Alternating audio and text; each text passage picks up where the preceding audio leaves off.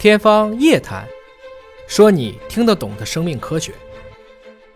我相信人类克服肿瘤更多的是普及意识。如果我们都能做肿瘤早筛早治，我们就可以告别中晚期的肿瘤。那么，阻挡人类寿命的进一步的延长就是神经退行性疾病啊，核心点就是帕金森和阿尔兹海默。那这个病理现象是非常复杂的。我们通过这个大脑组织的检查结果表明啊，在这些阿尔兹海默的这些啊脑组织当中会有大量的叫做贝塔淀粉样蛋白，它们这种一旦沉积了以后啊，就会使你的这些各种各样的神经系统，你想想都活在一些浆糊里了啊，这些神经元纤维的一些缠结、神经元丢失、神经营养不良、突触丢失，甚至坏死。但是具体来讲，它的发病机理还都是假说，迄今为止也没有任何一种药物现在可以有效的去逆转。这样的一些，尤其到了中重度的这个阿尔兹海默，所以这应该还是全世界目前啊整个医学界的一个非常重要的难题。我们一般会理解女性的寿命比男性肯定是长，那么在这个过程中，为什么女性患像阿尔兹海默的这个发病率却是男性的一倍？它背后一定是有它自己的分子机制。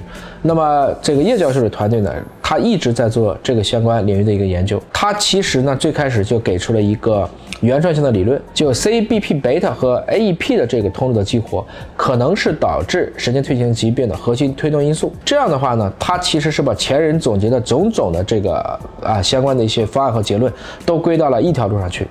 覆盖了比如说套蛋白啊，或者是其他的 A 贝塔蛋白等等这样的一些假说，包括慢性炎症的假说等等。而且呢，从它的代谢通路来讲呢，它这个还是属于。更加上游的一种假说机制，那么就基于这个假说的机制，它一定要去做相关的一些分子生物学的实验。具体来讲，他们就找到了这种可能会导致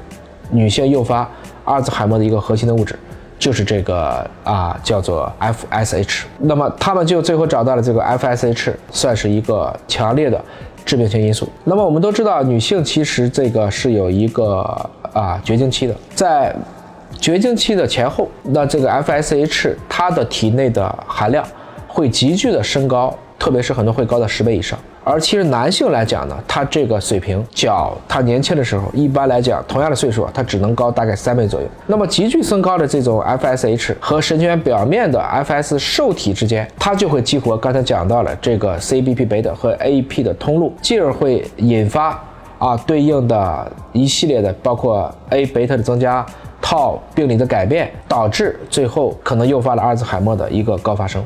其实这个又要感谢小白鼠了，他们还是在这个啊小鼠上做的一个实验啊，就把一种啊能够去抗 FSH 的特性抗体，通过腹腔注射到了一些卵巢切除的阿尔兹海默的这样的一些小鼠，它其实就是模拟出了一个绝经后的这样的一个动物模型，但是因为它打的是抗体嘛。它实际上就阻断了 FSH 的这样一个作用，就使得刚才讲到的它这条通路不能被激活，从而降低了这个小鼠的啊病理行为。同时，他发现这些小鼠的认知水平也得到了一定程度的恢复，这是一个实验。第二个实验呢，他把刚才这个小鼠神经元当中的 FS。当中的 FSH 的受体基因敲除了，这样的话，即使有 FSH，它也不能跟受体结合，从而无法激活该通路。发现，哎，也能够去减轻这些小鼠的病理症状，加强它记忆的恢复。第三个呢，他们继续的又把刚才这条通路敲除，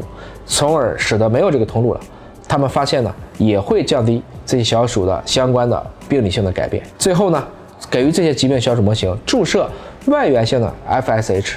后来发现呢。不管是公的还是母的，只要你给它打这个 FSH，都会增加了这种阿尔兹海默的病理性改变。这些结论呢，其实都给出了一个比较清晰的信号，也就是说，女性围绝经期的这 FSH 的急剧升高啊，我讲的是跟男性相比十倍到三倍，和受体相结合并激活特定通路 CEBP 贝塔 AEP 通路，实际上就会导致女性更容易啊罹患阿尔兹海默。啊，应该来讲，所有的东西只要你知道路了，我们就可以在这个路上去设卡，说不定这就是一个比较好的啊，可以去用于不仅仅是治疗，甚至在早期是不是可以进行预防或干预？因为不管是多复杂的事件，它的背后可能都会有一条相对简单的规则在主导。如果我们可以把类似的这样的一些上游的信号都搞得比较清楚，那就不仅仅是去解释阿尔兹海默的问题了，像其他的一些复杂性的疾病，特别是跟衰老相关的，